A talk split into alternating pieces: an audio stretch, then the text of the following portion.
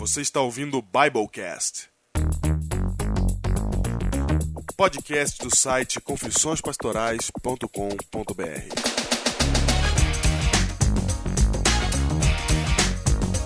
Eu sou o pastor José Flores Júnior, do Parque Alvorada, em Guarulhos. E eu sou o pastor Diego Barreto, associado da Igreja Adventista da Alvorada.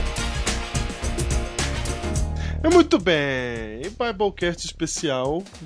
Estamos Especial. aí, Biblecast número 29. Olha, Júnior, 29. A gente vai pro ver. 30. O próximo é o 30. Tem noção? 30, hein? E a mega promoção, como é que estamos na mega promoção, Diego? Nós estamos indo muito bem, muitos cliques. Eu preciso cliques. dizer pra vocês duas coisas importantes. A primeira coisa é a seguinte: nós batemos o recorde dos recordes de visitação no site esse mês, Maravilha, olha. mas batemos também o recorde dos recordes de download do Biblecast. Estamos nesse momento com mais de 32 mil downloads. 32 mil downloads. 32 mil downloads 29 Biblecast. em 29 Biblecasts. Muito obrigado Mais a de- você que ouviu. Palmas, palmas, palmas. Opa, Muito obrigado a você que tem ouvido o Biblecast, que tem divulgado o Biblecast, que tem gostado do Biblecast. E o Biblecast é assim, ele tem vários episódios. Então, às vezes, uma pessoa ouve e fala: Ah, esse eu não gostei. Ah, esse eles brincaram demais. Aí você ainda insiste e fala assim: Não, ouve esse daqui então. então, você que tem divulgado, que tem trabalhado pelo Biblecast, muito obrigado. E nós agradecemos a você pelos 32 mil downloads durante esses 29 Biblecasts. Lembrando, né, que aqueles lá do começo. olha só, a média de mil downloads por episódio. É, considerando que os primeiros episódios lá atrás até hoje tem uns 300 downloads, 200, né? É, então, isso. Falar nisso, volta lá, gente. É, vai lá ouvir, pessoal que tá ouvindo agora. Os primeiros são legais. Os primeiros são os primeiros, mas são legais. Na verdade, os primeiros, sei lá, acho que são os mais legais, não são? São bem legais mesmo. É, eu, eu curto muito muitos dos primeiros que tem lá. Os primeiros era. O- os primeiros quatro, então, foram os melhores pra fazer, pra, do meu ponto de vista. É, saiu do nosso coração, da in, do âmago. Oi. Vamos não que os outros não saiam, né? Você sabe que eu recebi essa semana uma, um e-mail da Diva Certo. é, com a seguinte sugestão que eu acho que a gente vai catar. Ela falou pra gente colocar a, a cada vitrine do Biblecast lá, na- lá naquele, naquele link da página Biblecast, lá em cima na orelha. E aí, ali a gente explica o que que é o Biblecast, qual o propósito, etc. Então colocar ali um resumo de cada Biblecast, pro pessoal já escolher o tema e ouvir primeiro, né? Puxa vida. hein? 30 resuminhos. 30 resuminhos. Eu pedi pra ela fazer. Não, eu, eu apoio. Eu apoio. Na verdade, ela vai escrever então a orelha do Biblecast, que tem que ser outra pessoa mesmo que não o autor, É, exatamente. não é? E aí, com, E a visão de uma pessoa que não é autora, e sim a leitora. E, e contribuições, né, Júnior? Se você quer contribuir com o site, fica à vontade. Tem alguma informação, um conteúdo para oferecer, alguma ideia legal, manda um e-mail pra gente e a gente vai avaliar. É, tu- toda ajuda é bem-vinda. Só lembrando que a promoção termina semana que vem, é isso? Promoção termina semana que vem, na verdade a promoção termina no domingo, dia 7 de novembro, conforme combinado, acaba a promoção. Vão valer os cliques até o dia 7 de novembro. Houveram novas reviravoltas, Júnior? Então, houveram, houve. É que verbo haver, ele não vai pro plural. O que que eu falei? Houveram. Tá certo.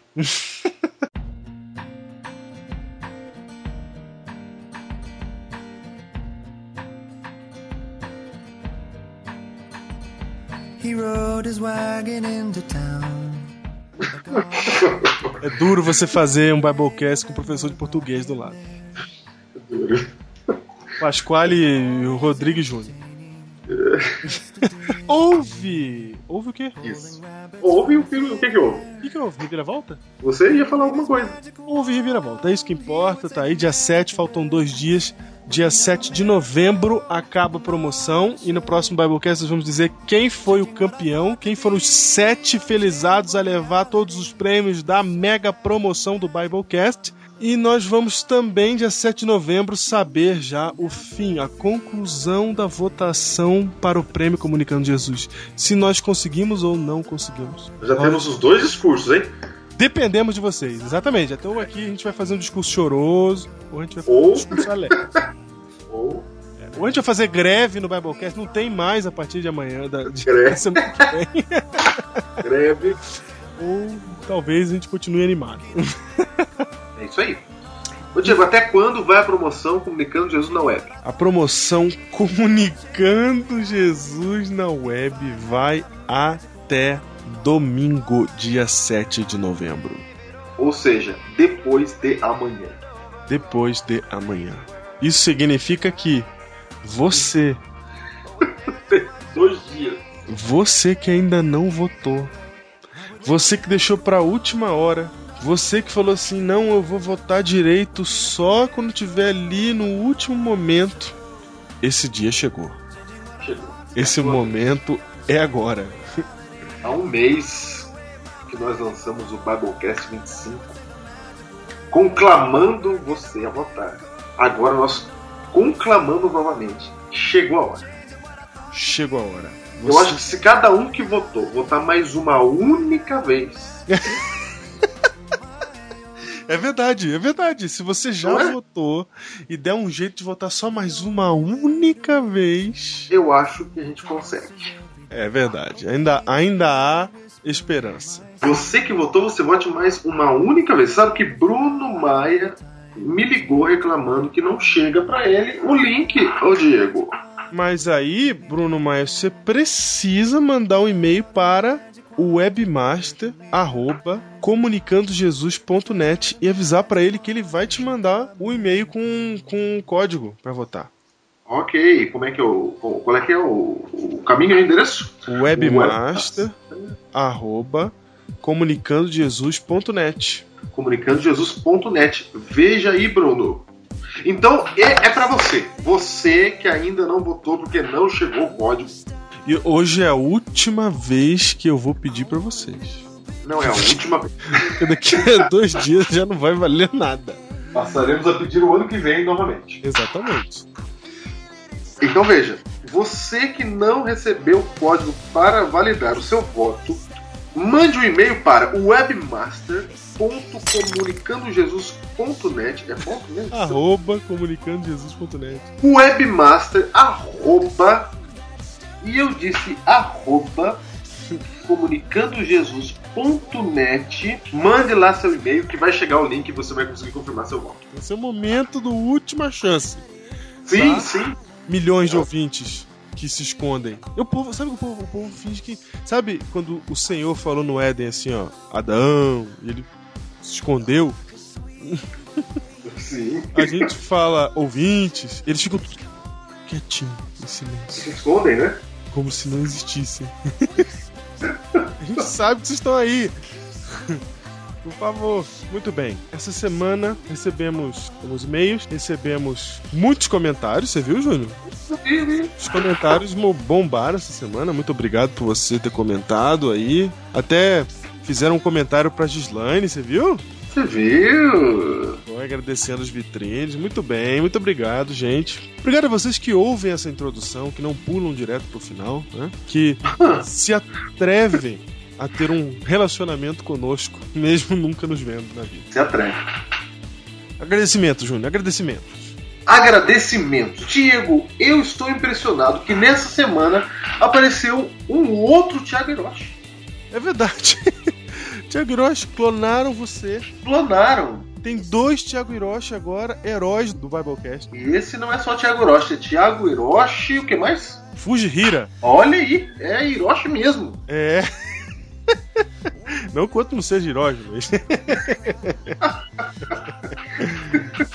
Thiago Hiroshi Fujihira, gente. Tem dois, só que um é do Japão e outro do Brasil. Os dois são, dois são descendentes, né? Mas um tá no Brasil, o outro tá no Japão. E ele mandou aí pra gente um abraço, vou ler o e-mail dele aqui. Qual? Do Japão ou daqui? Ah, o do Japão ele mandou um comentário, na verdade, né? É, você tá mandando. Você tá falando um abraço pra quem?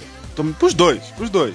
Mas em especial para Thiago Hiroshi Fujihira, que ele vive no Japão já há 11 anos e 10 anos com a esperança da volta de Jesus, que parece que ele se converteu lá, né? Ele conhece, ah, ele fala, conheci o evangelho aqui. Olha aí, Olha aí. e é um grande desafio levar a mensagem aos brasileiros no Japão. Você sabe, Fujihira, que você conheceu o evangelho aí no Japão, porque Deus quer te mostrar qual que é o caminho para converter as pessoas aí no Japão. Então você é uma delas. É isso mesmo. Então ele é diretor JA e diácono da IASD de Toyota, do nosso querido amigo pastor Flávio Nahara. Temos aí, ó, duas pessoas do Japão, hein? O Japão é nosso. Ahá, uhul. Não, tem o Kelvin, mas tem mais gente lá ouvindo já. Tem quem? Tem o Kelvin, que também ouve, que é lá do Japão, que é da, da igreja do pastor Flávio. É verdade. Temos, temos já. Como é que é a musiquinha? Ai, ahá, uhul. O Japão é nosso. E nós temos um outro e-mail aqui diretamente do Mato Grosso de Curvelândia. Olha aí. Opa, esse foi legal.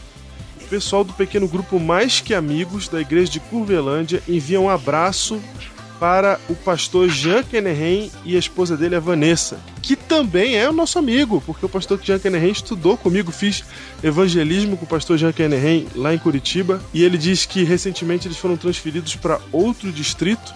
Estamos com muita saudade deles e temos a certeza que Deus continuará a guiar e a capacitá-los. Então, fica aí o recado dos seus amigos de Curvelândia, pastor Jean Kennerhen, aonde quer que você esteja agora. Manda um e-mail pra gente saber onde você tá agora, que a gente não sabe. Trocou de distrito. Isso. Então, é, pastor Jean Kennerhen, um abraço pra você. Um abraço pessoal de Curvelândia. Você sabe que o Neanderson Lopes, que mandou um e-mail, ele diz que vários outros membros do distrito começaram a ouvir o Biblecast por recomendação do pastor Jean. O pastor fazia o download dos Biblecasts e os repassava pro pessoal da igreja. E ele manda um recado pra nós que Deus continue abençoando vocês e os demais colaboradores do Biblecast. Abraço. Veja a nossa responsabilidade. Abraço, Neanderson, pra você e pra todo mundo aí do Distrito de Curvelândia que ouve o Biblecast. Muito bem, ok? Ok? Livro de hoje. O livro de hoje. Vai ter. O livro de hoje foi escrito por Gabriele Gregersen. É o primeiro livro que a gente indica escrito por uma mulher. Ah, é? É a primeira vez. Gabriele. Em tempos de primeira mulher presidente, Ah, meu Deus. primeiro livro de mulher. É verdade. Gabriele Gregersen. Só que, embora o livro tenha sido escrito por ela, por uma mulher, o livro, na verdade, é sobre a pedagogia cristã na obra de C.S. Lewis. O que, que tem a ver isso com ser escrito por uma mulher? Porque o livro é sobre outro autor, é um autor falando de outro autor. Então, embora tenha sido uma mulher que escreveu o livro, uma autora, ela, o livro se fala de um outro autor. Então, na verdade, é um, um livro sobre uma outra pessoa que escreve livros. É Pedagogia Cristã na obra de C.S. Lewis. Meta-escritores. Isso, meta-escritores. Ela analisou a pedagogia, a maneira como C.S. Lewis tentava falar do cristianismo por meio de suas histórias fantásticas. É um livro interessante, é um livro pequeno, é um livro que saiu pela editora Vida. Vale a pena Pedagogia Cristã na obra de C.S. Lewis. Ok. Você sabe que a gente pergunta pra mim assim essa semana, Júnior? Vocês leem todos os livros que vocês indicam? É claro que talvez. Na verdade, nós temos todos os livros que a gente indica e a Nossa. gente ou já leu alguma parte, ou já leu alguma coisa, ou um de nós já leu tudo. Exatamente.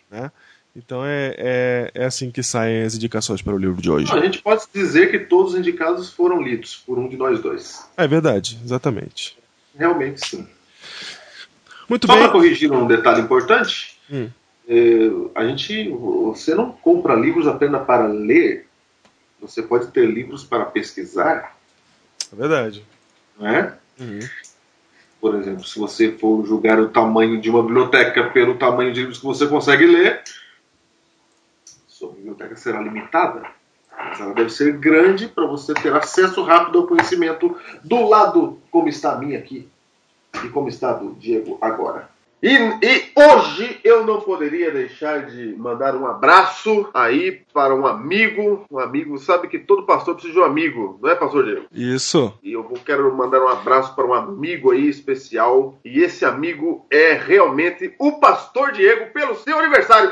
Feliz aniversário, pastor Diego! Ah, muito bem. Maravilha! Muito Hoje, bem. fazendo 32 anos. Já cala a boca, 28. Muito bem! Música de parabéns! Parabéns! Vai fazer pochucha aqui no programa, meu? Nossa, muito Obrigado, bem! Feliz obrigado. aniversário, pastor Diego! Obrigado, valeu, meu. Aniversário na sexta-feira para ficar ao vivo, olha que maravilha! É verdade. Olha só! O ano do Biblecast o aniversário foi na sexta-feira. É, já pensou? Dia 5 de, 5 de novembro. Sabe que no meu aniversário já tinha, né, o, o site, mas não tinha Biblecast. É verdade. E eu, como presente por estar fazendo aniversário hoje, né? Eu vou editar esse negócio, não sei que horas. Passar o dia aqui editando. Porque hoje, pela primeira vez também, Júnior, nós estamos gravando na sexta-feira, né? Olha só, às vezes acontece. Foi É. edição especial de aniversário do É, edição especial. Uma maravilha. Muito bem. Vai sair no domingo, mas tá valendo. Tem que sair hoje, hein? tem que sair hoje. Vai ver que essa pressão em mim ainda. Muito bem. Feliz aniversário, Diegão. Olha só, a multidão clama. Voz da multidão. Muito que bem. Pelo seu aniversário, queremos que Deus lhe dê muita paz no coração. Peraí. Muita paz no coração. 69? 69 é.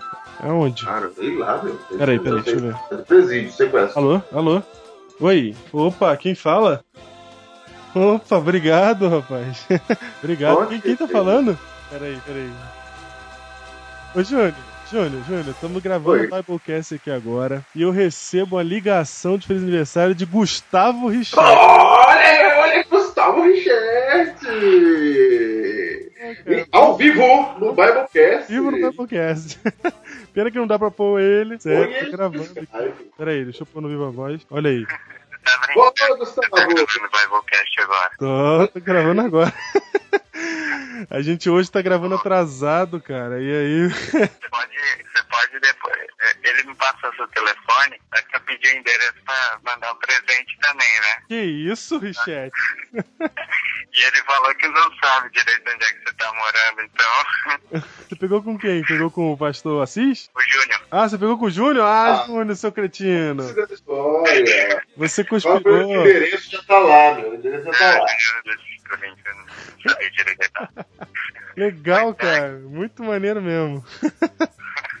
Parabéns, viu? Muitos anos de vida pra você. Esse projeto Biblecast é muito bom, eu gosto bastante. Tenho uma prima também que escuta bastante. Inclusive, ela, eu acredito que o quadro que ela mais gosta seja o, o livro da semana. Olha aí. Porque ela gosta muito de ler, ela anota todos os livros. Todas as vezes vocês indicam um livro, ela anota. Pesada. Legal, meu. Eu vi aqui o telefone 69. Eu falei, Júnior, quem? Da onde que é esse negócio 69? Eu não sei, nunca ouvi. Que legal, cara. DDD de Rondônia. DDD de Rondônia é diretamente de Rondônia ao vivo pra você, Gustavo Richete. Olha aí, hein? Não vai botar esse no ar, não, né? Vou, claro que eu vou. Claro que. Como assim? tímido. É tímido? Ô, Gustavo, valeu mesmo, viu, cara? Obrigado pelo carinho, pela ligação interurbana, pro meu celular. Não, não é tecido, não. Você merece, cara. Valeu, cara. Obrigado mesmo. Prazer falar contigo aí. Pô, agora é, né? Ir pra Rondônia, Júnior. Vamos ter que ir lá. Ah, é verdade. O que chamar a gente pra ir pras igrejas de lá, meu. Legal, isso é bem legal. O Júnior. E a hora que vocês quiserem vir, me avisa aí que eu preparo aqui as coisas tá bom? Fica com Deus. Bom dia. Valeu. Obrigado. Pelo seu aniversário, queremos que Deus lhe dê. Muita paz no coração. Muita paz no coração. Muita paz no coração.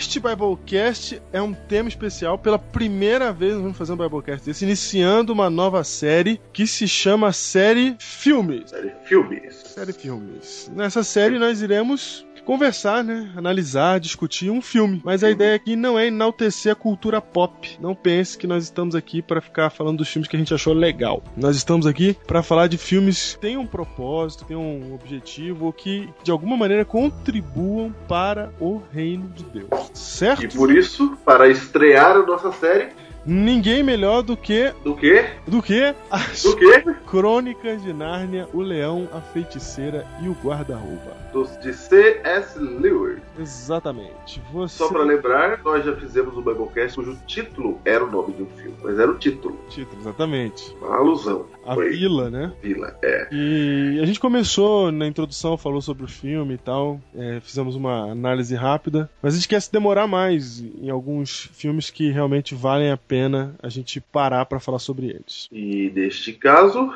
neste caso, eu acho que As Crônicas de Nárnia é um bom começo para essa nossa série de filmes. Nada mais contemporâneo que As Crônicas de Nárnia. Isso, talvez você já tenha visto já as Crônicas de Nárnia. Se você já viu, não se preocupe, nós vamos passar aqui por pontos que podem ter passado despercebido, ou que você percebeu, mas não entendeu, ou chegou a entender. Se você nunca assistiu Crônicas de Nárnia, recomendo que você assista ao filme. Se você não assistiu, a gente vai colocar alguns trechos do filme aqui, mas é, será interessante para você assistir. Ah, e tem um detalhe.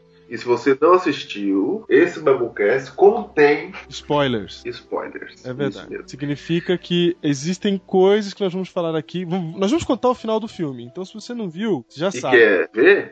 Assiste primeiro, depois o Biblecast. Talvez queiram cobrir as orelhas. E eu sei que nesse momento, tem um monte de gente perguntando: Crônicas de Nárnia? Esses pastores estão malucos. O leão, a feiticeira? É. Guarda-roupa, que história é essa? Aquele filme do capeta, cheio de. cheio de, de, de, de bicho com chifre. Será que estão falando isso? Ah, eu acho que tem gente que tá falando. Tem gente que não tá. Tem gente que tá. É verdade. Não é? Porque tem, tem os bichos de chifre, tem os, tem os é, centauros, né? Metade humano. Ainda mais porque o filme é da Disney. Nossa, o filme é da Disney. É, Agora, essa foi a gota d'água, a gota é a serena. gota d'água. O filme é da Disney, Algumas pessoas Disney é sinônimo de inferno. exatamente. E no Eu não quero entanto, entrar no mérito da questão. No entanto, a Disney lança as Crônicas de Nárnia, que na verdade surge, Júnior, da ideia de fazer frente com Harry Potter, né? Todo mundo sabe que Harry Potter fez muito sucesso, é uma história fantástica, uma história de ficção, uma história de Terra-média também. Não é tanto de Terra-média, mas tem tipos da Terra-média.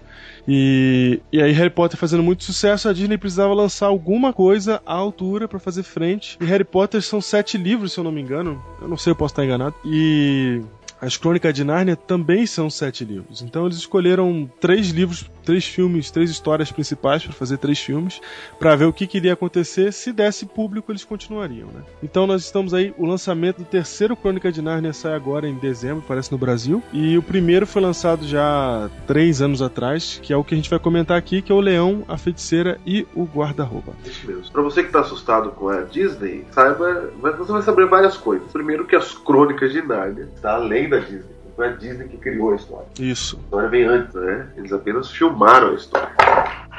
Inclusive já existe a história, tem desenho animado lá feito pela Inglaterra, mas é uma coisa bem antiga, né? Então assim, é, o livro vem antes, é, existem história, as Crônicas de Nárnia são muito anteriores à, à decisão da Disney de fazer o filme. E se você não gosta da Disney, saiba que Deus, se ele usou um jumento, ele usa o que ele bem entender. Exatamente.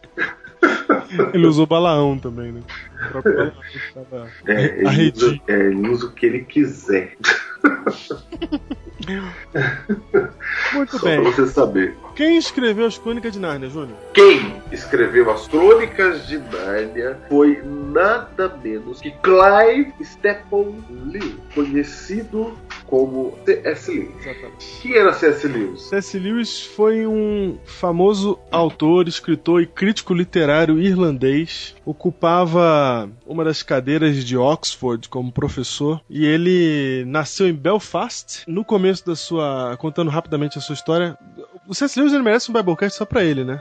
Exatamente. Quem não conhece, quem nunca ouviu falar em C.S. Lewis, graças até Deus que veio esse Crônicas de Nárnia pro Brasil, que aí ele se popularizou no Brasil, porque antigamente ninguém conhecia ele aqui também, né? E ele é um dos escritores cristãos mais conhecidos pela sua apologética cristã. Ele defendia o cristianismo de uma maneira assim extraordinária. Grandes homens, grandes cientistas se converteram ao cristianismo pelo modo como ele escreveu, como ele analisava as coisas. Ele era um ateu, é, na verdade ele nasce numa família cristã, a mãe dele morre, ele se decepciona, vira um ateu. E aí ele se reconverte ao cristianismo depois de já ser crítico literário, que ele passa a querer analisar a Bíblia. Ele fala assim, vamos, vamos ver esse livro aí, vamos ver o que, que tem aqui mesmo. E ele analisa a, Bri- a, epa, ele analisa a Bíblia e ele se converte, se converte de uma maneira extraordinária a ponto de ser um dos grandes conversores da nossa era, porque escreveu grandes livros como o que a gente já anunciou aqui, Cristianismo Puro e Simples, né? Conversores? O que seria conversores? Ah, porque ele causou muitas conversões, foi isso que eu quis dizer. Ah, tá. Eu imaginei. Um dos grandes conversores elétricos, você pensou? Conversores seria propagadores do evangelho, né? Isso, pregadores, etc. Pregadores. Muitos livros interessantes, um- uma pessoa de pensamento muito profundo. E ele, Júnior, ele fazia parte dos Inklings. Sabe quem são os Inklings? Quem são os Inklings? São os Inklings? Não. São um grupo de amigos é, escritores que eram professores de Oxford. Eles, entre eles, entre eles, além de C.S. Lewis, estava J.R.R. Tolkien. Olha, eu ia falar disso.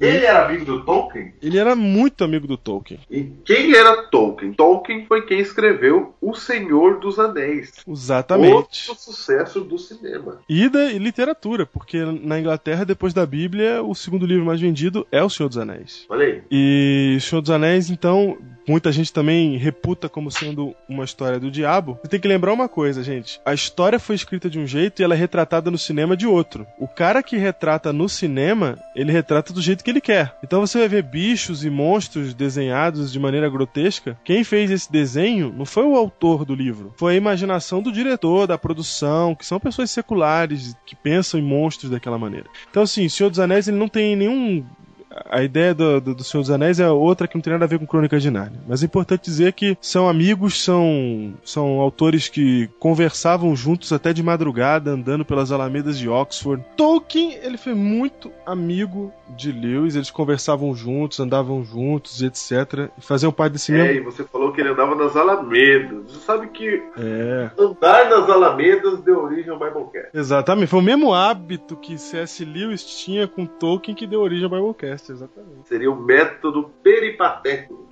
Peripatético. O método peripatético, para quem não sabe, é o método de Aristóteles ensinar seus alunos. Ele andava pelos caminhos e ia ensinando. Olha. É isso aí. Dessa mesma maneira, eles faziam, né? E só que antes disso, Júnior, eu esqueci, pulei uma parte importante. A... O C.S. Lewis ele serviu na Primeira Guerra Mundial. Ele estava lá na Primeira Guerra Mundial. Então ele viu como que eram as atrocidades da guerra. Por isso que quando ocorre a Segunda Guerra Mundial, que é exatamente no período que ele escreve o livro, na verdade ele escreve o livro depois do- da Segunda Guerra Mundial, né? Mas é, ele começa a história retratando a Segunda Guerra Mundial. Por isso, quando você assiste o filme, a história já começa com os meninos fugindo de bombardeios.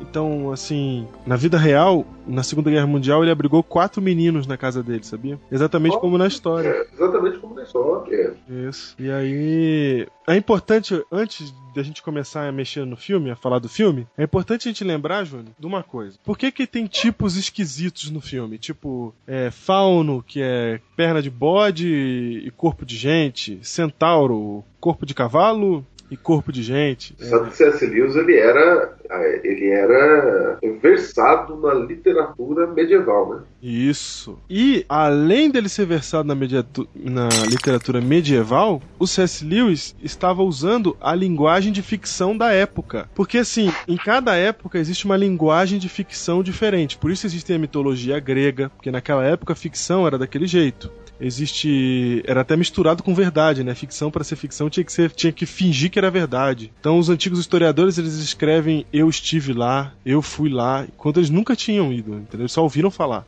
Então é a, a própria mitologia é contada em tom de verdade. Isso era a ficção da época. Então, na época de, de C.S. Lewis e de Tolkien, por isso que eles usam os mesmos tipos, os mesmos bichos, a mesma terra, mais ou menos, assim. A terra de, de, de Lewis é, é Nárnia. Mas é um estilo Terra-média, né? Porque tem os O tipos. Senhor dos Anéis, né? Isso, exatamente. Então, assim, é, esse sabe, eles eram os amigos, então conversavam, né? é isso, eles conversavam. Mas assim, Júnior, não se pensava em ficção naquela época de outra maneira. Por exemplo, hoje em dia, ficção tem que ser científica. Se eu for fazer um- montar uma história que não existe, ela precisa ser científica. Então, por exemplo, se eu vou falar de mutantes, de super-heróis, de Marvel, eu preciso dar uma explicação pra cada super-herói. Tal coisa É, aconteceu com ele. o poder dele realmente existe? Isso, por quê? Porque mudou o DNA, porque tal coisa alterou o DNA dele, etc. Eu tenho que dar uma explicação científica.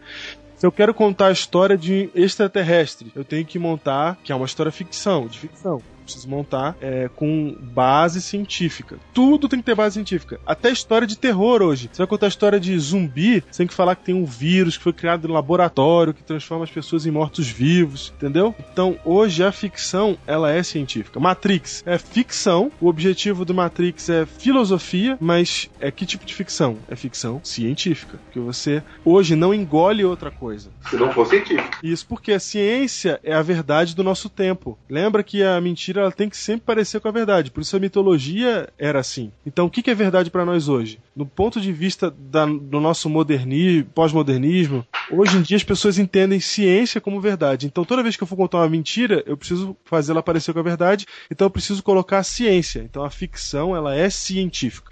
No tempo de C.S. Lewis e Tolkien, a ficção era ainda medieval. Por isso eles usam os tipos medievais, a imaginação do período medieval da Terra-média. Porque era assim que se imaginava o mundo diferente, uma fantasia, uma ficção. Então ele usa esses tipos, o fauno, o centauro, esses bichos que falam, não porque ele é, é feiticeiro, porque ele tem alguma coisa com o diabo. Não, é porque é assim que se imagina uma história fantasia.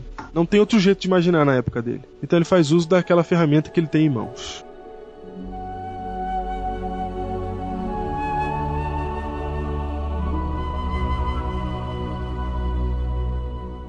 E Diego, olha só que coisa interessante. Já que você falou isso, da ficção na época, eu uso, quando eu estou dando estudos bíblicos, não é? Quando eu vou falar sobre Apocalipse, eu dou o exemplo das crônicas de Nárnia como literatura apocalíptica. Você sabe que João, quando escreveu o Apocalipse, ele, ele usou símbolos para querer contar outra coisa, né? Tipos para querer dizer outra coisa, símbolos, não é? Isso. do Apocalipse. E as crônicas de Nárnia também. É, C.S. Lewis ele queria pregar o evangelho de modo que as pessoas não percebessem de cara que ele estava falando do evangelho. Isso. Então ele usou símbolos, tipos, assim como João fez no Apocalipse. Ou Exato. seja, no Apocalipse um dragão ele significa outra coisa.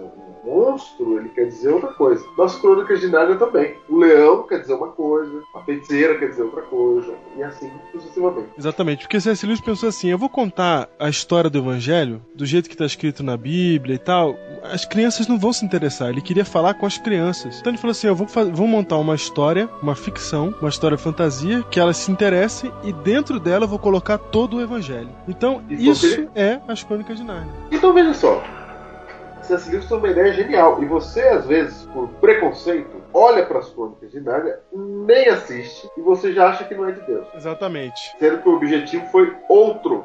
O objetivo foi exatamente outro. Exatamente, Júnior. A ideia dele era pregar, olha só. E a gente, por preconceito, às vezes não percebe essas coisas, né? Como é da Disney, você já nem quer saber. É, exatamente. E a- nem quer saber. E aí você vê, por exemplo, a primeira história se chama O Sobrinho do Mago, porque O Leão, a Feiticeira e o Guarda-Roupa é a segunda história, mas foi o primeiro livro a ser escrito, embora seja segundo na, na cronologia, mas foi o primeiro livro a ser escrito. Mas aí, depois ele escreveu, mais tarde ele escreveu O Sobrinho do Mago, que acontece antes do Leão, a Feiticeira e o Guarda-Roupa. Olha só, aí você vê O Sobrinho do Mago. Aí você já Olha pensa, aí. esse negócio é do Paulo Coelho, eu não vou ler. Não vou ler. Mas o sobrinho do mago nada mais é do que a história da criação, Júnior. Olha aí. Ele conta grandes momentos da era cristã nessas, mo- ness- nessas fantasias. Então lá está a criação no sobrinho do mago, o momento em que o mundo é criado, a árvore do bem e do mal, é, o Satanás seduzindo o ser humano. Tá tudo lá em forma de história fantástica. Aí ele continua com várias outras crônicas, que a gente não vai adentrar aqui ao tema, mas só pra você ter uma ideia, Júnior, assim como o primeiro, o Sobrinho do Mago, é sobre a criação, o último, adivinha sobre o que que é? Olha o título. A Última Batalha. Opa! Então... Parece um filme nosso. Hã? Parece um filme nosso. Exatamente. Então, assim... Eu não quero falar sobre o filme nosso. Não, não fala. Para, Júnior. não vamos comentar o filme nosso. Não, não. Nós não vamos, nunca faremos um Biblecast sobre o filme nosso, se é que você nos entende. Então, é, ele escreve com essa ideia mesmo de passar para as crianças o que, que é o evangelho. Agora, o Diego, quer dizer que ele, então ele tá pregando o evangelho É isso. E eu vou dizer pra você, quando você prega o evangelho, você tem que você tem que passar a mensagem de modo que essa mensagem chegue na outra pessoa. E isso, o mais importante é que é o que está sendo compreendido e não o que está sendo dito. É. Então, pra você atingir um público determinado, você tem que dar um jeito. E foi o que C.S. Lewis fez pra atingir o público dele. Lembra que ele estava na, universidade, na Universidade de Oxford? Ele ia falar de Deus. É. Acho que ele ia fazer o quê? Pegar a Bíblia e ir lá no pátio da universidade e falar: gente, Jesus está voltando. Assim como Tolkien vendeu muito com uma fantasia chamada Senhor dos Anéis, ele pensou: ué, Ué, vamos fazer isso para a honra e glória de Deus. Vamos pregar o Evangelho. Exato. Então, olha só, se você, você pode pregar o Evangelho de tudo quanto é jeito, usando o seu talento. C.S. Lewis usou o talento dele, que era para a literatura. E ele escreveu as Crônicas de Nárnia. Não sei, talvez você possa pintar, você faz grafite na parede, faz de Jesus. Usa aí o seu talento para a causa do Evangelho. Exatamente. Porque eu, por exemplo, não consigo alcançar todas as pessoas. Mas você que está ouvindo aí, você tem um talento que você alcança grupos de pessoas que eu, pastor Diego, a gente não alcança. É verdade. Por exemplo, eu não alcançaria as pessoas que C.S. Lewis alcançou, porque eu acho que eu não consigo escrever as coisas de Nárnia. Acho não, eu tenho certeza. Você sabe, Júnior, que eu passei as crônicas de Nárnia na minha igreja aqui, fiz um programa à noite, Aham, e aí eu passei e fui parando o filme falando o que a gente vai fazer hoje aqui no Biblecast. certo. E as criancinhas que assistiam, elas vinham falar comigo o que, que elas estavam entendendo dos símbolos e elas acertavam tudo, meu. Teve uma hora lá que eu peguei o microfone. Criancinhas. As criancinhas, eu peguei o microfone, chamei a criancinha e falei: O que, que você entendeu dessa cena? Aí ela foi falando exatamente o que, que era. Aí eu falei: Tá vendo, gente? Funciona, dá certo, as crianças estão entendendo. E muita gente assistiu Crônica de Nárnia e viu algumas referências ao Evangelho e pensou que era só a Disney querendo usar a Bíblia pra fazer sucesso. ah, olha só, olha aí, imitando a Bíblia. É, mas Só pra você acontece. saber, já que você citou a Disney, não quer dizer que Deus é maior que a Disney. Não quer dizer o quê? Que Deus é maior que a Disney. Ah, certo. Deus, ele usa o que ele quiser, como eu já falei aqui.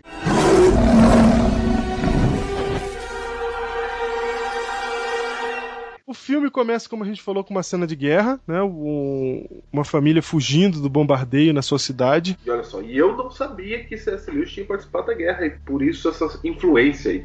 Exatamente. E aí ele. Ele. As crianças fugindo, né? Aí logo no começo você já começa a perceber a personalidade de cada um dos personagens. Eu quero lembrar vocês que duas coisas. Primeiro, C.S. Lewis ele é um lit- crítico literário que conhecia vários idiomas. E ele. Cada palavra que ele usa tem um sentido. O nome dos personagens tem uma explicação. Ah, vamos lá então. Isso é, É? muito interessante. Vamos lá, vamos lá. Veja a influência bíblica de Lewis. Você sabe que os nomes bíblicos eram dados segundo, segundo o significado. Exatamente. Os nomes na Bíblia são umas curiosidades aí de nomes bíblicos. Sabe que Pérez quer dizer fenda. Por que uma mãe colocaria o nome de fenda no filho? Qual o nome? Pérez. Pérez. Por quê? Porque o parto deve ter sido terrível.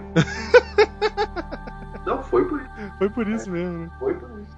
Então, o nome que a, que a mãe dava pro filho tinha algum significado, alguma coisa que ela queria, algum desejo do futuro, né? Daniel, Deus é meu juiz. Os nomes pregavam o evangelho da Bíblia, né?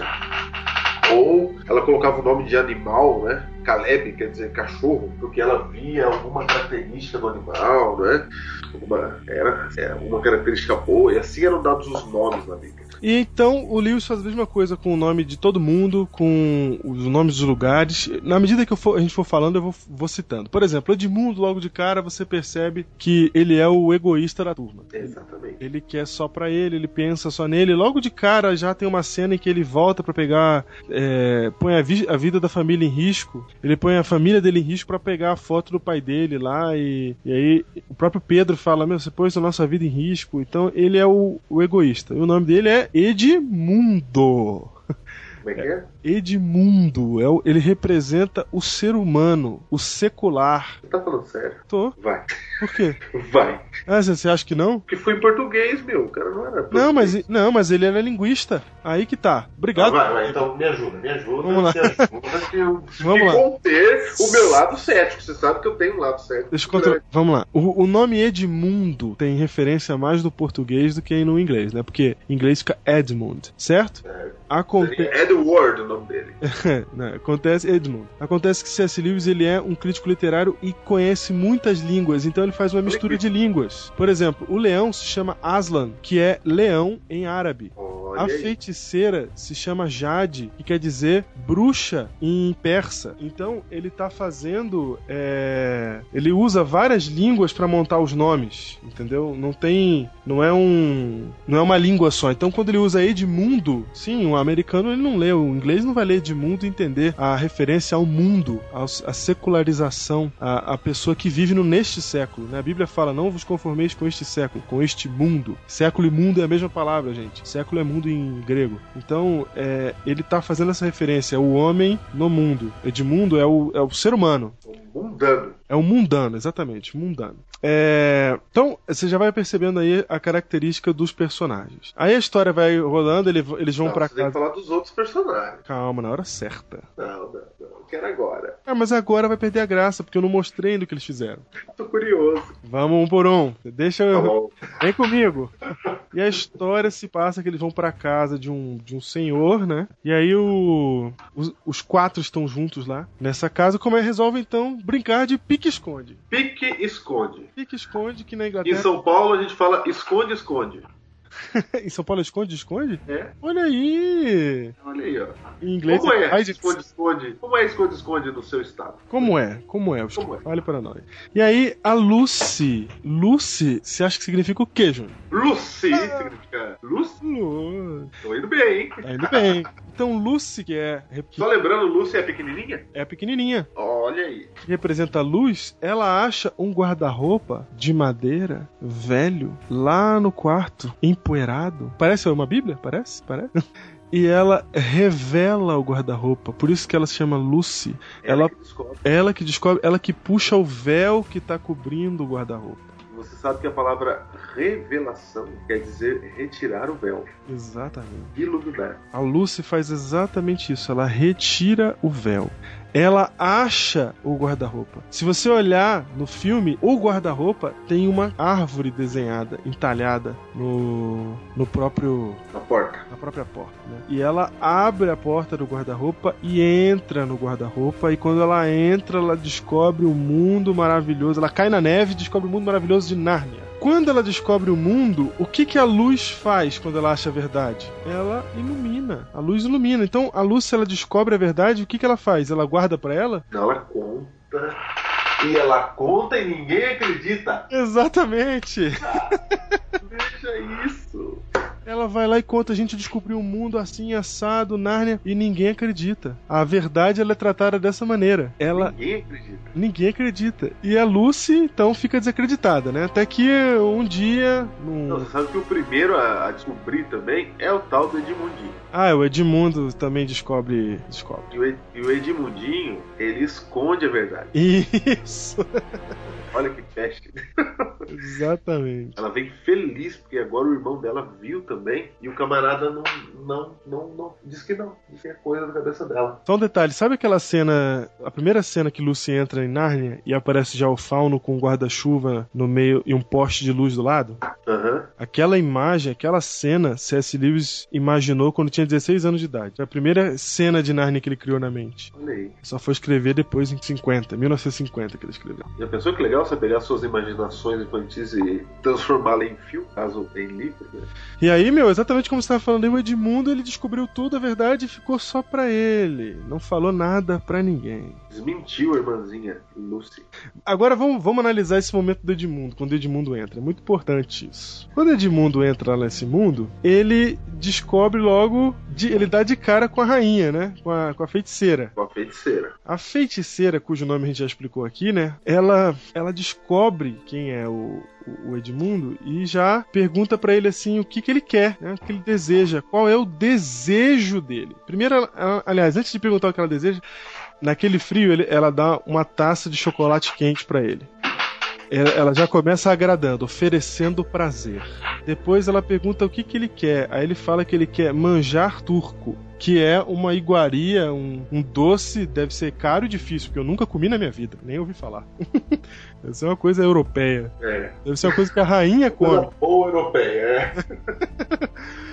E aí ele pede manjar turco e ela dá pra ele manjar turco. Ali ela conquista Edmundo. O diabo ele nos conquista pelos nossos apetites, pelos nossos desejos. Ele nos oferece prazer, ele nos oferece aquilo que a gente deseja, aquilo que a gente mais quer. Só pra lembrar, a feiticeira é um símbolo do diabo. Obrigado por lembrar que eu não tinha dito até agora, né? É verdade. Isso. A feiticeira é o diabo, só que a gente você vai ver isso claramente mais lá na frente. Mas por enquanto é isso. Ela conquista ele dessa maneira e depois que ela conquista ele pelo prazer inicial, pelo, pelo desejo, pelo né, por, por esses apetites, ela começa a conquistar a mente dele, oferecendo a ele poder, prestígio, orgulho. Então ele fala assim, ó, eu preciso de um rei, né? Ela fala, preciso de um rei. E o Edmundo, ela coloca o Edmundo, ela insinua que o Edmundo seria esse rei, né? E aí ele fala assim, mas eu preciso que a sua família toda venha pra cá. Ele fala, mas por que toda a minha família, né? Eu já tô aqui, já me faça rei. O Edmundo é, o Edmundo é ele mesmo, né? É ele mesmo. Que família. Ê, família, o que? Tô aqui. Pessoal, pra convencer o Edmundo a trazer a família, ela fala, não, todo rei precisa de escravo. É mesmo, hein? Eu não ia trazer ninguém, mas Agora olhando falou. por esse pri- prisma, É verdade. E aí, é, o o Ed- Edmundo sou eu e você, viu, gente? Não vem olhar pra outro, não. é, exatamente, somos nós, tá? A Bíblia diz que não há justo nenhum sequer, viu? A ideia dele de falar é mundano, mas é todo mundo, viu? É ser humano. É eu e você. E aí o que acontece? Agora tem uma conversa muito interessante no- no na história. Porque a Lucy fala pra todo mundo do lugar, o Edmund nega que o lugar existe, e aí surge um problema. E essa discussão, esse diálogo eu preciso destacar com vocês aqui. Você falou que o Edmund nega que o lugar existe, ele porque o homem hoje nega a existência realmente desse universo espiritual que é o mundo bíblico, né? Aham. A terra, etc. O Edmund faz a Lucy chorar, né? Porque ele, ele mente, ele diz que não esteve lá, que ela tava brincando e tal. E aí ela começa a chorar, e aí nessa entra o dono da casa lá, que é o, o senhor de idade, e ele, e ele vai conversar com os dois mais velhos, que é a Suzana e o Pedro. Essa Vai. conversa passa. Você, você assiste o filme, passa por essa conversa e acha que nada aconteceu ali. na- Nada de especial. Ah, vocês estão contando que ela tá chorando. Meu, presta atenção nessa conversa. Foi a nossa irmã, senhor. Lúcia. Ah, que chorava. Sim, senhor. Ela está magoada. E é a causa do choro? Ela entrou num guarda-roupa lá em cima. E pensa que ele é mágico. O que você disse? Ah, um guarda-roupa lá em cima. A Lucy acha que descobriu uma floresta dentro dele. E ela não para de falar a mesma coisa. E como é que ela está? Ela está falando disso feito louca. Não, não, ela não. A floresta. Não diga que acredita nela. Você não? É claro que não. Isso é logicamente impossível. O que ensinam as escolas hoje em dia? É, Edmundo disse que era só brincadeira. Não é ele o que mais fala a verdade, é? Não. Esta seria a primeira vez. Se ela não está louca nem mentindo, logicamente, devemos supor que ela diz a verdade. Então, como você viu aí, Júnior, ela, a Lucy, entrou no guarda-roupa e, e começou a dizer que o guarda-roupa era mágico. Ninguém acreditou. Mas aí o senhor, ele fala assim: Como assim? Vocês não acreditam nela? E aí o senhor pergunta, né? Como que ela está? Aí eles falam: A Lucy? E ele fala: Não, a floresta. Como é que está a floresta, né? E aí o Pedro diz a grande frase de hoje em dia: Não me diga que você acredita na floresta. Não me diga que você acredita no mundo espiritual. Não me diga que você acredita em Deus. Não me diga que você acredita na mágica. Por que, que ele faz essa afirmação? Porque é assim que a gente pensa hoje, é assim o nosso mundo de hoje. Olha a resposta do Senhor. Vocês não? Aí a Suzana fala: É claro que não. Isso é logicamente impossível. Olha, Júnior, nós não Olha aí. acreditamos hoje em Deus, na espiritualidade. Nós não acreditamos nisso porque é logicamente impossível. Esse é o nosso pensamento moderno, não, não é? Por que, que as grandes universidades, os professores de universidade, ninguém acredita em Deus mais? Porque é logicamente impossível. Porque o pensamento é o seguinte: se eu hoje não vejo ninguém ressuscitar dos mortos, concluo que mortos não ressuscitam. Exatamente. Se hoje eu não vejo pessoas paralíticas passarem a andar, concluo que nunca isso aconteceu. E se eu não sei explicar essas coisas, concluo que elas não podem acontecer. Só um detalhe falando sobre isso: você sabe que a Bíblia ela não afirma que essas coisas aconteciam o tempo todo. É verdade. Elas afirmam que A Bíblia não aconteceram. afirma que esses milagres aconteciam o tempo todo. Por exemplo, esses milagres extraordinários da Bíblia, eles não são corriqueiros, eles são realmente extraordinários. Você, por exemplo, se você pegar desde Daniel até Cristo, você não tem milagres extraordinários. Você tem 600 anos sem nada acontecer de extraordinário. Exatamente. Relatado na Bíblia. 600 anos. Eu já vivi 33. Se em 33 eu não vi nada de extraordinário, e a Bíblia diz que em 600 também pode ninguém ter visto, a Bíblia está me dizendo que não é todo dia que um morto ressuscita. Exatamente. E aí, Júnior, ela fala assim: nós não acreditamos porque é logicamente impossível. E aí o senhor retruca: o que, que estão ensinando nas escolas hoje em dia? É bem na escola mesmo, hein? Meu, é muito profundo. Então a gente passa por essa, essa parte do- da história do filme e não percebe, mas ali ele tá tratando de uma questão real dos dias de hoje. Que por causa da educação moderna, as pessoas hoje não acreditam mais no que é logicamente impossível, naquilo que não estão vendo diante dos seus olhos, que não sabem explicar, e por isso não creem mais em Deus. E aí, ele, você acha que ele tá só questionando, mas ele vai dar um argumento a favor agora. Olha o que ele fala. Pedro usa uma testemunha. Ele fala assim: Não, o Edmundo disse que era uma brincadeira. E aí o, o senhor perguntou assim pra ele: Então o Edmundo é aquele que mais fala a verdade entre vocês? aí, Vai vendo. aí o Pedro é: Não, essa seria a primeira vez que ele falou a verdade. Aí ele perguntou Quer assim- dizer que. Aí ele perguntou assim, ó. Se ela é da família de vocês, ela não tá louca, a Lúcia não tá maluca e nem tá mentindo, então ela só pode estar dizendo a verdade. que é um argumento bíblico e lógico. Ele até fala assim, logicamente, então é, é um argumento lógico. Se, se não tá maluco e nem tá mentindo, então tem que estar falando a verdade. Isso é um argumento para todos os mártires. Os apóstolos que morreram dizendo que Jesus ressuscitou não estavam malucos porque não dá pra ficar 500 pessoas malucas de uma única vez e nem estavam mentindo porque morreram para defender o que eles haviam vivido, a verdade que eles tinham visto. Então é, é um argumento extremamente a favor da Bíblia. Se aqueles homens lá, João, que escreveu é, Mateus, Marcos, esses homens estavam malucos, aí você lê o texto e você vê, os caras não estão malucos. Eles estavam mentindo? Pô, não- não- por que estavam mentindo? Se, se ninguém, ninguém desmente, se nenhuma fonte histórica desmente. Então eles olha, têm e que estar que falando a eles verdade. morreram pela mentira deles, né? Exatamente, imagina o cara morrer pela mentira. Vamos fazer a brincadeira aqui. Eu vou esconder o negócio e não vou falar pra ninguém onde tá. Ah, mas se você não falar, você vai morrer. Não, tudo bem, eu morro pra não falar onde tá. Isso não existe, né, meu? Se é mentira, você não morre. Então, assim, Não, numa, você numa conversa que dura menos de um minuto, o C.S. Lewis dá um show de defesa bíblica. Já, já tá bom, né? Já. Não, mas já tá bom. Diego, isso é sensacional. É sensacional. Como diria o pastor Júnior. Meu. Muito bem, a história continua. ah, finalmente alguém quebra um vidro numa casa lá e tal. Eu vou pular esses detalhes que quem vê o filme vê. Certo. Eles vão parar lá na Nárnia de novo. Quando eles vão falar em Nárnia, eles automaticamente são recebidos por um castor. Esse castor informa eles que existe uma profecia. Primeiro que eles são tratados como filhos de Adão e filhos de Eva, né? Olha que maravilha. Uma clara referência bíblica. C.S. Lewis joga fora todos os conceitos de, de idade medieval para inserir um novo, chama eles de filhos de Eva e filhas de Adão. Então, como filhos de Eva e filhas de Adão já são identificados como personagens com, E- e ligados, relacionados a personagens bíblicos. Só lembrando que eu tô louco pra saber o que, que significa Peter e Suzana. Calma que eu chego lá. Ah, bom, ah, bom. Vamos, vamos em frente. A Suzana, ela, ela é a voz da razão na, na galera. Por isso que ela, ela que fala isso é logicamente impossível e tal. Suzana é uma flor, né? A ideia é a ideia de, de inocência. Alguns ligam ela a Maria, porque C.S. Lewis é anglicano. Mas é, é realmente a mais difícil de você entender o significado da Suzana. Suzana é uma flor? Suzana é uma flor, é. Olha aí, você que se chama Suzana.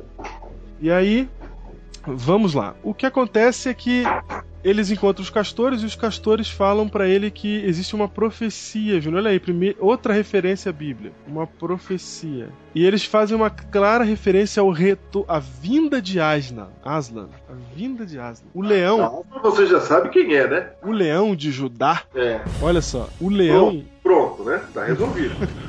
é Jesus. E eles estão esperando a vinda de Jesus. E aí, na profecia da história deles, haveriam quatro, quatro filhos, dois filhos de Adão e duas filhas de Eva, ou seja, dois homens e duas mulheres, que chegariam junto com Aslan na profecia da história de Nárnia. Então existe uma profecia, eles estão aguardando a vinda de Aslan. Só que o Edmundo, ele trai eles, né? Vai, ele vai para procura a rainha, procura o diabo para dizer aonde que estão os, os seus irmãos. E acaba revelando que Aslan está vindo também. Nisso a feiticeira fica doida, né?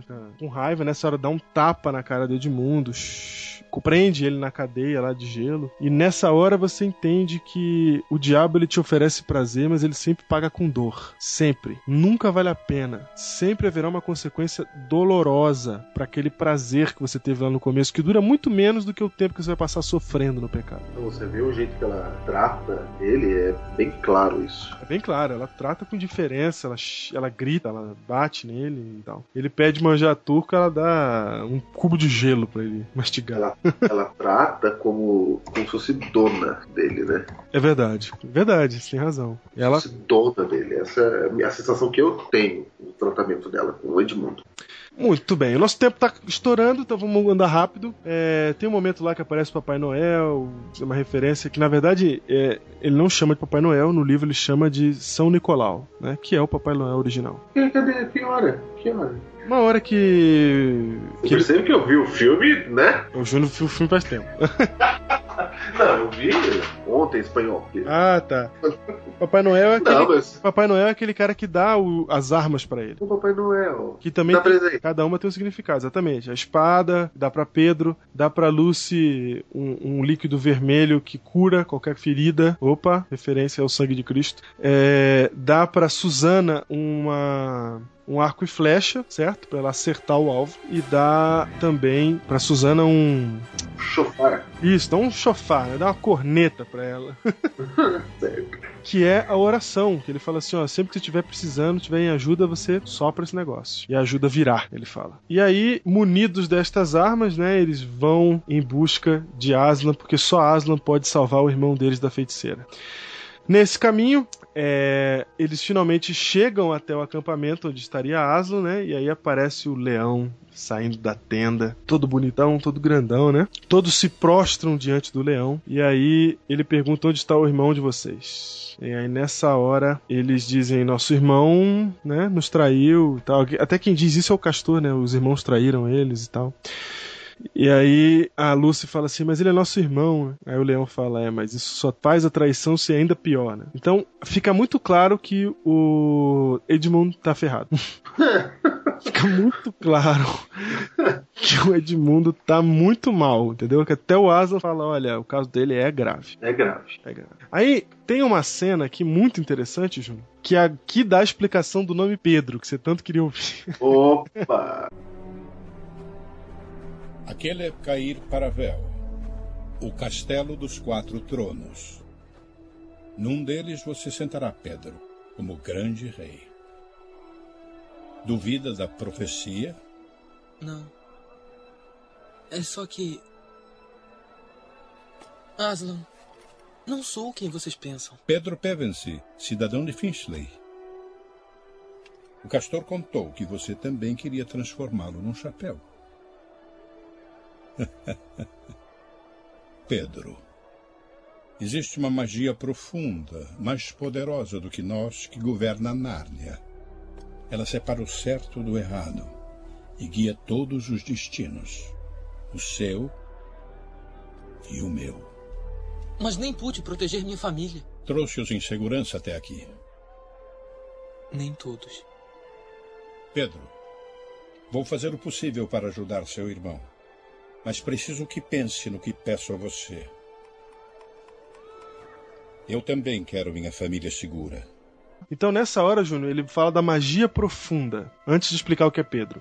Magia profunda é a lei, é a lei de Deus. Ele fala, é ela que rege tudo, os céus e a terra. É a base de todas as coisas, essa magia profunda. Magia profunda, então, é a analogia de Cecilius para a lei de Deus. Você vai ver mais na frente que ele vai fazer novas analogias sobre a magia profunda. É, é a essência das coisas, da- do pensamento divino, da moral divina. E aí, Continua. Ele fala assim, ó, Pedro, farei o possível para ajudar meu irmão, mas preciso que pense, olha isso, no que peço, eu peço a você. Ele, eu também quero a minha família segura. Ele fala olhando para a cidade. É ou não é apacenta as minhas ovelhas, gente? Ah, veja isso.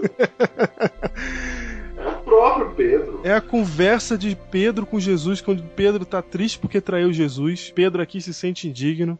E aí ele fala assim: ó, Pedro, é para você liderar. Sobre esta pedra edificarei minha igreja. Pedro, você cuida dos meus filhos, apacenta as minhas ovelhas. Sensacional! Ah, como já diria eu. Exatamente. E aí, o que acontece em seguida é que Pedro uma... Faço, faço minhas as suas palavras. Não. Guardem as armas. Esta batalha é de Pedro. Pode pensar que é um rei, mas você vai morrer como um cão!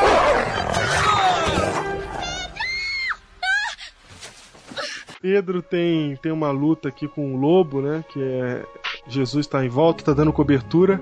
O Aslan tá do lado, né? Mas ele não entra na luta. É a nossa luta contra o pecado. A gente tem que vencer. Nós temos que tomar nossa decisão do lado de Deus, né? Deus não vai tomar decisão no nosso lugar. Tá profundo nosso mesmo? E aí o Edmund é salvo. O Edmund é salvo e agora ele vem para o acampamento e aí tem uma cena impressionante.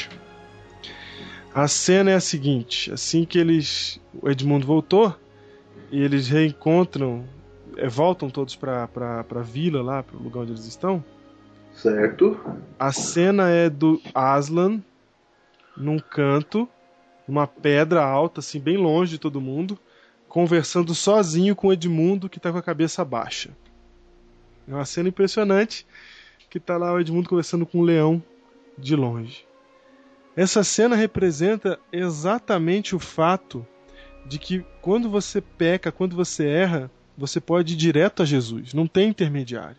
Então Edmundo ele fica lá conversando com Aslan, que é exatamente esse momento em que o pecador tem diretamente com Cristo. Ah, eu vou ler o texto, Diego, vou ler o texto. Lê. Hebreus 4, verso 16. Diz o seguinte, falando sobre este momento de Aslan e o pecador Edmundo. Diz assim: Acheguemos-nos, portanto, confiadamente junto ao trono da graça, a fim de recebermos misericórdia e acharmos graça para socorro em ocasião oportuna. Olha só. Olha aí. Num contexto em que no Antigo Testamento você não podia ir diretamente a Cristo. Você precisava de um sacerdote. Exatamente. Agora, olha. Testamento você pode ir direto a Cristo. Assim que ele sai desse encontro direto com o Edmundo, Aslan traz o Edmundo até o convívio dos seus irmãos e diz a seguinte frase: O que passou, passou. Não vale a pena falar com Edmundo sobre o ocorrido. Júnior. Ah. Ô, Júnior, esse- isso aqui é perdão. Acabou, já tá limpo. Não, não vamos nem falar mais nesse assunto, nem conversar mais sobre isso. Tá resolvido. E aí, Júnior, eles se reúnem como família e tal, e agora tem uma cena. Uma cena que, se você deixar, ela vai passar despercebida por você.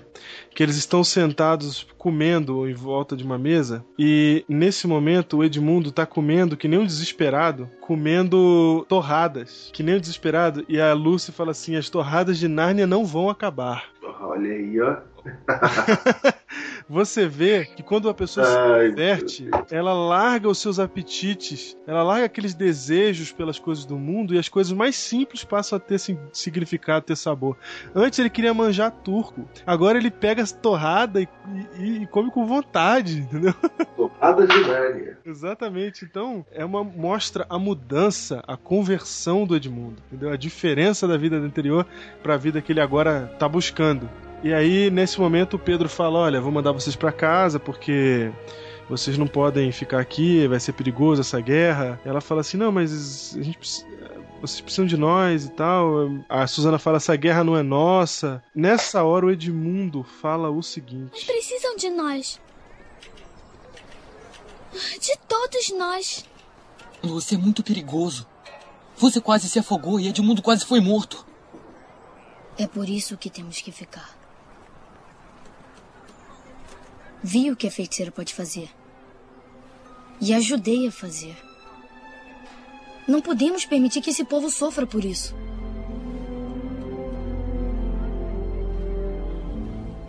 eu vi o que a feiticeira pode fazer. E é exatamente por isso que temos que ficar e lutar. E eu ajudei ela a fazer, né? O miserável é o traidorzinho mesmo. E ele fala assim: não podemos permitir que esse povo sofra por isso. Você vê que agora ele é evangelista, Júnior.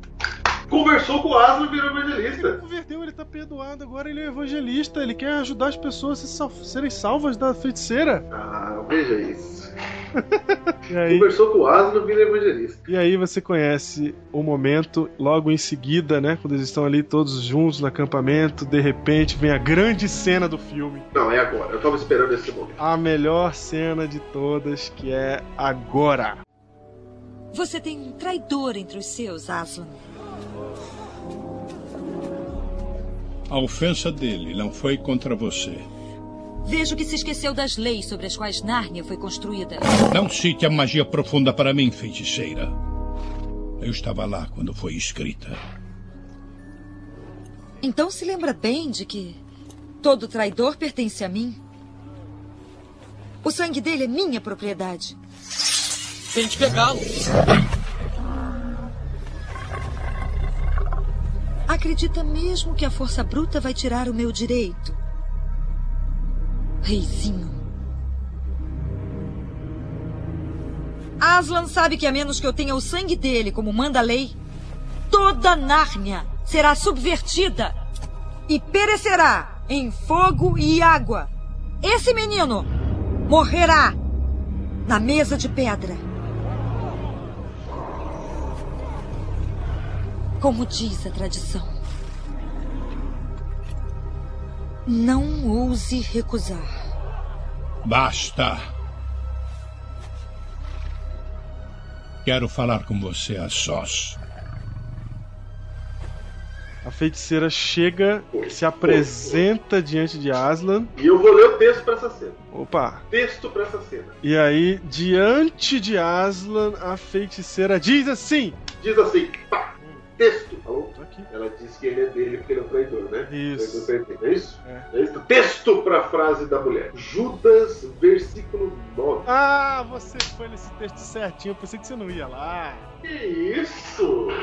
Calma, antes de você ler Judas 9, deixa eu comentar um negócio. Você Que vê que isso? na hora que ela fala que é, existe um traidor, o Aslan fala assim: ó, mas a ofensa dele não foi contra você. Meu, ele tá dizendo assim: olha, o diabo ele é o acusador, ele acusa a gente de pecar, mas a gente não tá pecando contra ele, a gente peca contra Deus. E aí ele fala assim: a ofensa dele não foi contra você. Aí ela fala assim: é, mas as lei, a magia profunda exige, ou seja, A magia a, profunda. a lei exige que o, o sangue dele. É, tem que ter sangue. Aí ele fala assim: ó, não me fale da lei, porque eu estava lá quando ela foi escrita. Porque não me fale da magia profunda, porque eu estava lá quando ela foi escrita. Então ele, ele se declara criador de Nárnia. E ele, nesse momento, ele Percebe que Satanás evoca a lei evoca a lei, exatamente. pra dizer que Edmundo pertence a ele porque ele é um traidor. E você sabe que é uma passagem Realmente. bíblica, né? Essa que diz que Jesus escreveu a lei. Foi o pecador realmente pertence a Satanás. E aí, nesse momento, eles vão e entram num quartinho pra conversar e fica, ficam a sós, né? Só ele e a feiticeira conversando. Quando sai, a feiticeira sai altiva e ele sai com a cabeça baixa, meio que oprimido, né? E aí ele fala: a feiticeira renunciou ao sangue do filho de Adão, do Edmundo. A feiticeira renunciou ao sangue dele. E todo mundo comemora. Ela renunciou ao direito do sangue do filho de Adão. Aí todo mundo comemora, nessa hora ela fala assim: Como vou saber se manterá a promessa?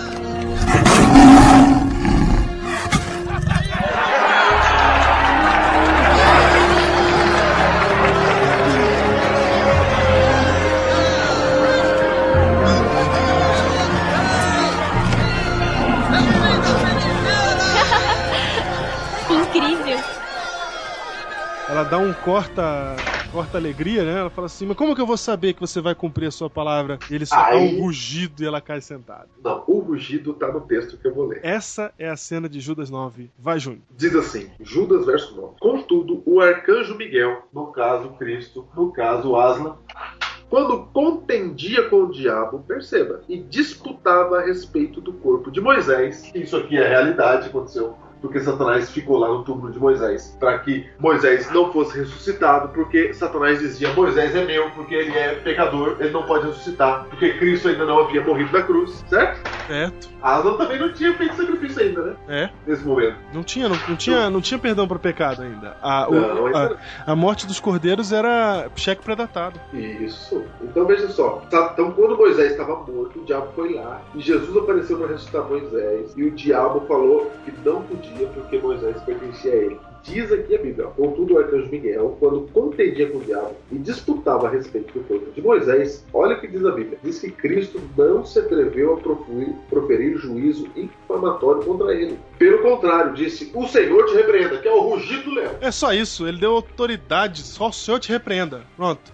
Percebe que Cristo ele não Ele- profere juízo, é, juízo Infamatório? infamatório porque Satanás tinha razão mesmo. Tinha. Tinha o pecador dele. Não tinha, não tinha como discutir. Cristo apenas ruge. É, Jesus sabia que ele iria pagar, ah, pelo, pagar pelo pecador, ele sabia que ele ia morrer na cruz do Calvário, mas até agora ele não tinha nenhum argumento para oferecer, então ele simplesmente fala: ah, o Senhor te repreenda. No filme, isso é representado pelo rugido do, do leão que faz ela cair sentada. Foi tipo um cala a boca espera. Fica aí, fica na tua. É esta cena. Fica na é esta cena. Aconteceu na vida real pelo corpo de Moisés. Moisés seria o Edmundo, no caso. Exatamente. Talvez queiram cobrir as orelhas. Você veja a profundidade do texto bíblico sendo exposto em Nárnia.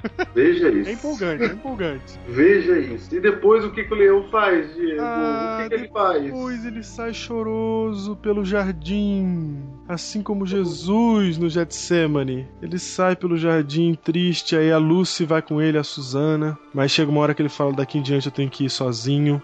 E aí ele vai caminhando para a sua morte na história. Só tem um detalhe, Júnior. Esse detalhe é extraordinário, porque C.S. Lewis ele começa a contar a história da crucifixão de Cristo do ponto de vista dos demônios. Do ponto de vista dos demônios. E só uma pessoa que eu conheço fez isso, Júnior. Se chama Ellen White. Se você lê Ellen White Só pra contando. você saber, ele escreveu As Crônicas de Nárnia entre os anos. Não, é 1950 que ele escreveu o Feiticeira. 1950. É. Então, nesse momento, é, ele começa a narrar exatamente como Ellen White fala, que os demônios oprimiam a Cristo, tentavam fazer ele desistir, né? Era um fardo pesado. Aliás, todos os pecados da humanidade estavam sobre eles. Então, a cena que a Disney retrata, muita gente vai achar demoníaca, porque tem monstros, tem bichos esquisitos, tem morcegoides, tem cara com, com cara de porco. São as coisas horríveis. Como é que chama o morcego? Morcegoides. Puxa. Puxa. Tem umas coisas assim tenebrosas que você vai olhar no vídeo e vai falar "Ai, que coisa feia. Mas era daquele jeito ali. Era aquilo que Cristo estava vendo. Era, era a coisa mais terrível. Era o, o supra-sumo do mal sendo colocado diante dos olhos dele. E aí acontece o discurso que parece que C.S. Lewis leu Ellen White, porque ele faz o mesmo discurso que ela conta que o diabo fez na hora. É impressionante, é impressionante. Primeiro, eles começam a humilhá-lo, né? A chu- Arrancar a Chutar. juba dele. Arrancam a juba. Sofrer. Isso. Percebe que não tem. Não é só morrer. É humilhar. É humilhar. Jesus Sabe- morre nu, né? Ele, o leão fica Sabe- sem a juba. Você sabe que isso evoca o nosso Biblecast da ira de Deus. É verdade, evoca. Só evocando aí, não bastava a Cristo morrer. Have- Haveria de haver sofrimento. E humilhação. É. E aí, nessa hora, o diabo faz sua última tentativa, sua última tentação sobre Cristo, e diz, segundo Ellen White, segundo C.S. Lewis, as seguintes palavras: Amarrem o animal! Tirem todo o pelo dele.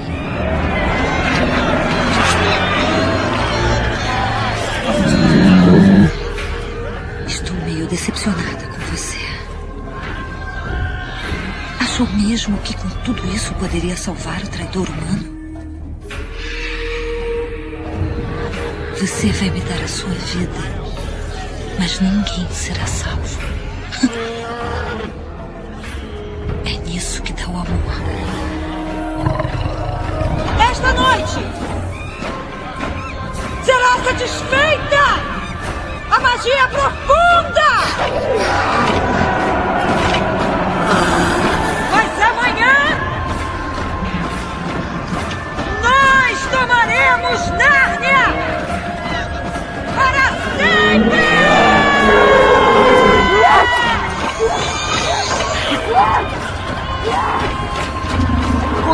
disso, desespere-se.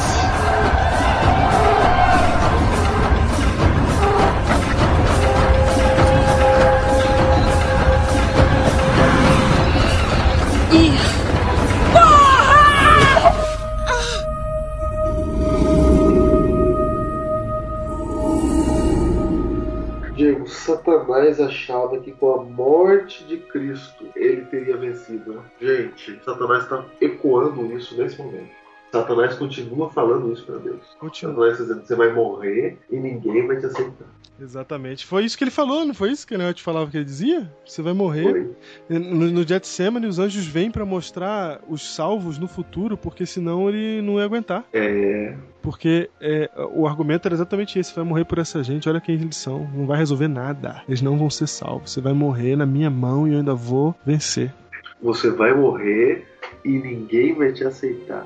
E aí o, o que acontece é o seguinte, a batalha começa e tal, etc, tá rolando a batalha, enquanto isso, Susana e Lucy, que ficam lá perto do corpo de Jesus, saem de perto e de repente acontece um terremoto e quando elas olham para trás, eis que a pedra está quebrada. A pedra está E quebrada. você sabe, e você sabe que ali é praticamente o santuário, né? Exatamente, porque a pedra se parte em dois e no santuário O véu se rasga de alto a baixo. Exatamente, sem auxílio de mãos. A mesma coisa acontece aqui. E a pedra está rompida e de repente surge no alvorecer Aslan, refeito, perfeito, Ressuscitado. ressuscitado. E ele dá uma explicação, Júnior, impressionante. Olha como isso aqui é profundo, hein? Isso aqui, essa teologia eu aprendi desse filme, dessa história. Ele explica por que Jesus ressuscitou. Ele fala assim: olha, o Aslan, Mas nós vimos o punhal, a feiticeira. Se a feiticeira entendesse o significado de sacrifício, talvez tivesse interpretado a magia profunda de outro jeito. Se uma vítima voluntária, inocente de traição, é morta no lugar de um traidor, a mesa de pedra se partirá. E talvez mesmo a própria morte seja revogada. Ele explica que Jesus ressuscita, Júnior, porque ele é inocente. Então, como ele é inocente e ele morre, a morte é só pra quem é pecador. Se um inocente morre, traz ele de volta à vida, porque ele não devia estar morto. Então, Jesus ressuscita exatamente porque ele é inocente. Se ele não ressuscitasse, aí tava perdido. Cumprindo a lei. Ele ressuscita cumprindo a lei. Como ele cumpre a lei direitinho, não pode morrer. Não pode. É. Então, se Ele morreu, morre por outro. ressuscita ele. Gente, o leão morreu pelo Edmundo. Exatamente. Por mim e por você. E é bem legal você ficar com raiva do Edmundo mesmo, pra você saber que é por mim e por você. Exatamente. Talvez queiram cobrir as orelhas. E a história termina, Júnior, com quatro tronos. Você já viu A um, cena final. um A reino cena final. com quatro tronos, Júnior? Mas da mesma maneira como você nunca viu um reino com quatro tronos, a Bíblia promete que todos nós salvos iremos reinar com o Senhor no céu. Vai, vai. Hã? Vai que eu, vai que eu só tô ouvindo. Tá. E nesse momento, é um momento extraordinário onde eles estão alegres, felizes, a paz no reino, finalmente. Acabou o inverno, né? Acabou o inverno, exatamente. O inverno passou. E agora. é só um detalhe que a feiticeira, ela transforma as pessoas em pedra, né? Ah, esse detalhe é importante, é verdade. Filho de Medusa, né? Está sobre ela. Aham. E Aslan transforma as pessoas em barro, né? Digamos assim. E Aslan faz eles viverem com o sopro de sua boca. Exatamente. O mesmo fôlego de vida. É. Ai, puxa vida. E o final? E agora eles estão aqui juntos, reunidos di- diante do trono, e o próprio Aslan vai dizer, vai é, nomeá-los, né? Reis e rainhas de Nárnia. E nomeá-los é muito importante. Nomeá-los é muito importante. Como a gente já havia dito, os nomes têm significado. E agora Aslan, no final, troca o nome deles. Isso, como no céu que receberemos um outro nome. Outro nome! Olha aí! E aí. Quando eu falo de outro nome, não é outro nome apenas. Não. Outro caráter. É outro caráter, exatamente. Outro caráter. E aí ele. E veja que nome ele dá pra Edmundo. Ele chama Lucy a Destemida, a Intrépida. Apresento-lhes Rainha Lúcia, a destemida. Bem, Ou seja, a luz da verdade, ela precisa ser pregada destemidamente, com intrepidez. Ainda que as pessoas não creiam, ainda que elas acham logicamente impossível, a verdade precisa ser dita. E Lucy recebe então a coroa e o seu novo nome. E o próximo rei, o próximo rei é Edmundo. e eu vou dizer pra você, gente- se você assistisse ano passando esse filme, você não percebe essas coisas. Você não percebe.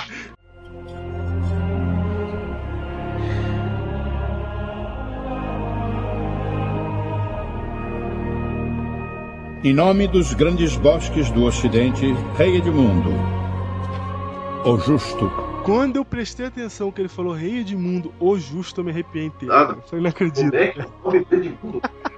O justo. Justo, porque ele é justificado por Cristo. O traidor, o pecador, Ele é. Considerado justo. Ele- Quando você vai pra Cristo, Cristo te considera justo. Ele te chama justo. É justificação pela fé. É isso. Não é pelos méritos de Edmundo. Não. Edmundo não tinha mérito nenhum. Não fez nada pra merecer isso. É pela declaração de Aslan. Edmundo, o justo. Puxa. Ah? Susana, ele chama de gentil. Ok. É, A flor. como de. É, exatamente. Eu não, eu não consegui ainda descobrir o significado mais filosófico pra Susana, mas.